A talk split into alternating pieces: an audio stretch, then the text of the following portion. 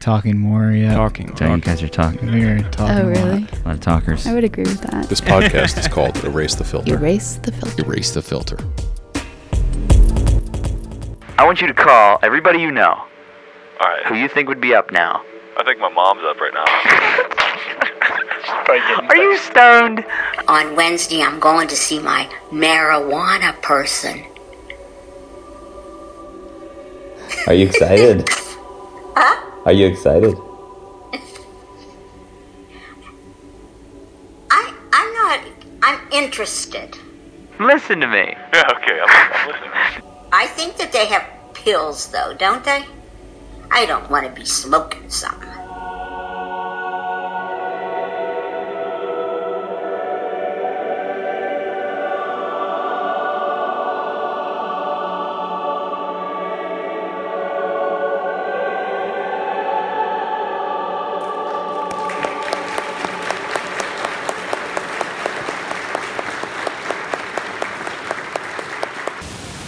This is the year, man. This is the year of action. Looking forward to 2019.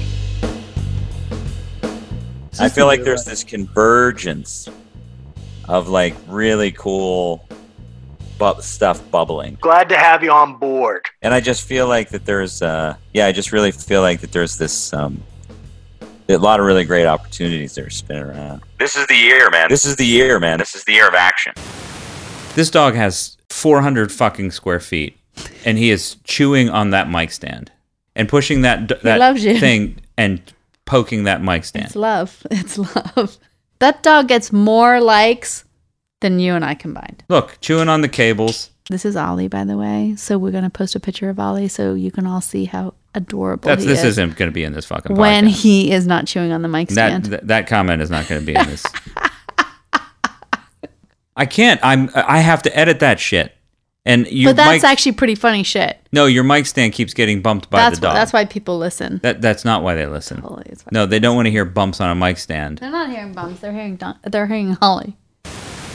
Basically, it comes down to you only have one time to make a first impression. That's it. If you do your work, or you do, or if you're interested enough in researching who you want to influence, like you can make, you can improve your odds. Yes. So I want Yeah. a conversion rate. I want a 20% conversion rate. That's what I'd like. Could I do that? Like, could I say, like, I'm going to send out 20 packets? Can I get 20% conversion? Right. I don't know. Four. You, four. Well, you get four sales from sending out 20 packets. 20 packets, yeah. Um, and that's yeah, that's a huge rate, right? That's like batting 500. That'd be crazy. That would be that would be insane. I ended up doing six episodes, and they, and I, I couldn't figure out what I what I wanted the podcast to be. And then you see that idea develop over time. Okay, I'm gonna start this over. Um, okay, so this is Jason, and uh, it is the end of January. It's the 26th of 2020, and the beginning of this podcast probably sounded like it was a setup for 2019, uh, which it was, but it's now 2020, and I haven't finished this particular episode. So let me let me explain. I started the Erase the Filter podcast back in 2018 with every intention of doing it, um, you know, on a regular basis. I did six episodes that year, which was difficult to even do, and um, I was trying to figure out what it even was supposed to be. It ended up being sort of an interview podcast for experimental music, uh, which I love experimental music, and I um, I love to talk about it, and I love to talk with people who make it. But the podcast sort of just became a show about experimental music, and that's not really the idea that I I think it had intended. Um, what I had intended was more of a collage of um, various uh, audio things that I collect um, that put together makes an interesting piece of, of audio art. Uh, that was about the extent of it, and it sort of became something kind of intentional. And I think my resistance to it was that all of a sudden I had sort of an audio music magazine for experimental music. So it was like, oh, I better go find another experimental artist to interview or to have my friends interview, like Bellard. But it, I, I didn't really want to do that. So um, I was working on this episode at the beginning of 2019, which I had dubbed the year of action, um, because 2017 and 2018 were these um, incredibly transitional years for me, and so I had gotten through a lot of big life changes, and I was thinking I need to settle into to the things that I love to do, uh, which is making music and making um, making audio art, and I need to I need to take some action to get my life to a more stable place. It was very um, it was very tumultuous for a while. So in any event, the year of action was 2019, and it actually turned out to be a massive year of action, which is what prevented me ultimately from continuing to make a podcast. But it was almost like uh, one of those weird, um, you know, visualizations, which I don't really, you know, I believe in sort of ish. Uh, you know, you visualize something and then it's supposed to happen, kind of this weird woo woo secret kind of stuff. Um, I, I, my take on that is that it's a little bit more just intention. Um, so it's not as mystical as it sounds, or as people who sell products around it want to make it sound. It's more like, um, okay, I got to get my shit together. I've got to make some changes so that I can, so my life will stabilize, so that I can enjoy time with you know my friends and my family and my and the people around me who I want to be with. And so it was more like that. It was just more like, okay, this year has to be a year of action. I thought that meant that I could, you know, regularly create a podcast, which is something that I've loved to do since around 2010. But it, it didn't work that way. Um, it turned out that that 2019 was filled with big projects where you sort of spend a whole bunch of time working on the front end of a project, meaning like I sold a house and I bought a house. Um, that's a big commitment of time and energy and effort for several months, e- either of those. And then it's over. And then you move on to the next project, the next phase. My eldest, uh, Eris, uh, went off to college in 2019. So there was a whole lot of time and effort wrapped around that shit, like financial aid and making sure that we knew how it was all going to work. But it's just it's just these projects like okay, we got to get you in there, settled, make sure everything's paid for, blah blah blah blah blah. So it was just this series of big projects and what it did was it took away time from really finding a groove uh, around something like you know something like this podcast uh, or regularly making making music recording demos and that sort of thing.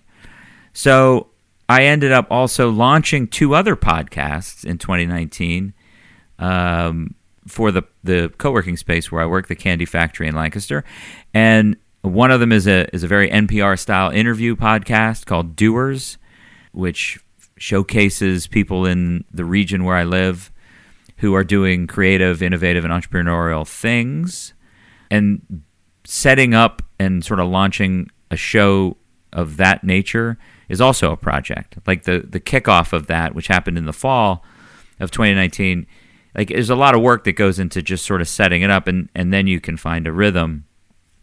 And I, I launched a second podcast called the Candy Factory Five by Five, also recorded at the Candy Factory in our media studio. But it's a way more casual, less um, involved show that my friend Diggs and I do, uh, where we invite a, a guest to join us and we talk about five random topics uh, for five minutes each. Therefore, it's called Five by Five.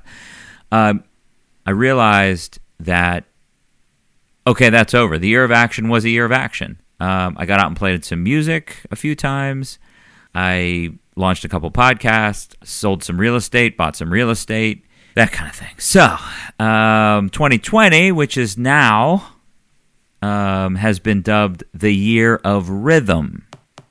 Dubbed of, by me, um, just making that shit up. But I was like, okay, well, if I've, I've done all this stuff in 2019 to sort of settle, to find, you know, to have a, a uh, an address where I live, um, and to have a, you know a studio set up and that kind of thing, um, and a couple of podcasts that I can sink my teeth into. Um, now it's time to find some groove. Now it's now it's time to find some rhythm around those things. Um, so I started digging through my archives, and one of the side projects I have this year is going through all of my digital archives to start really building a portfolio on the Erase the Filter website.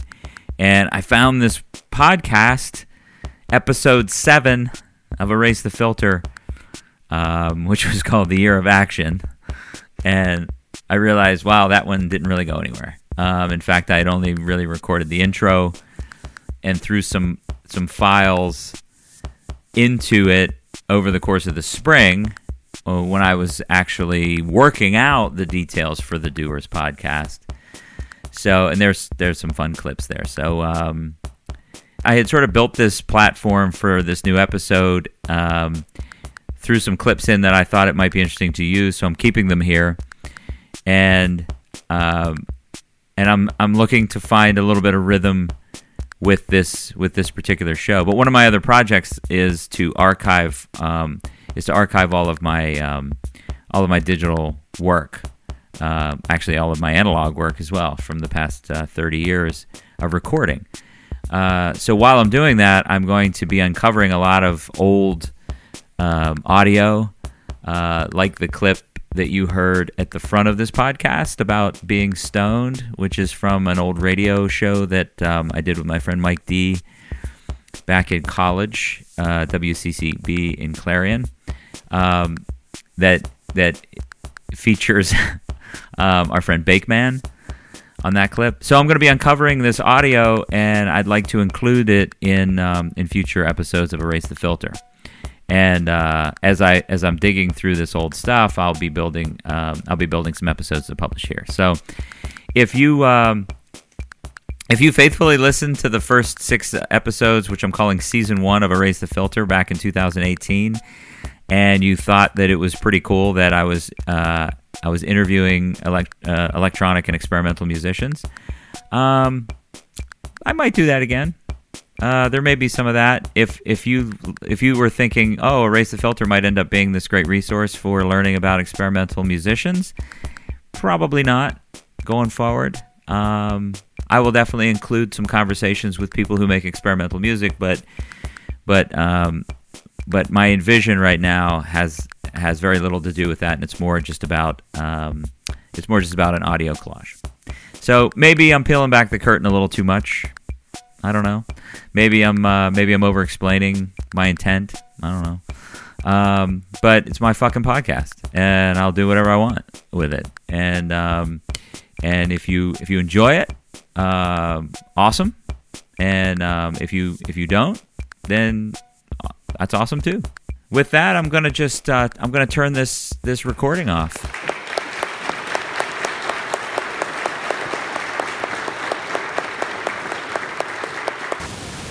Yo, what's going on, Mundok? It's Newman. Call me.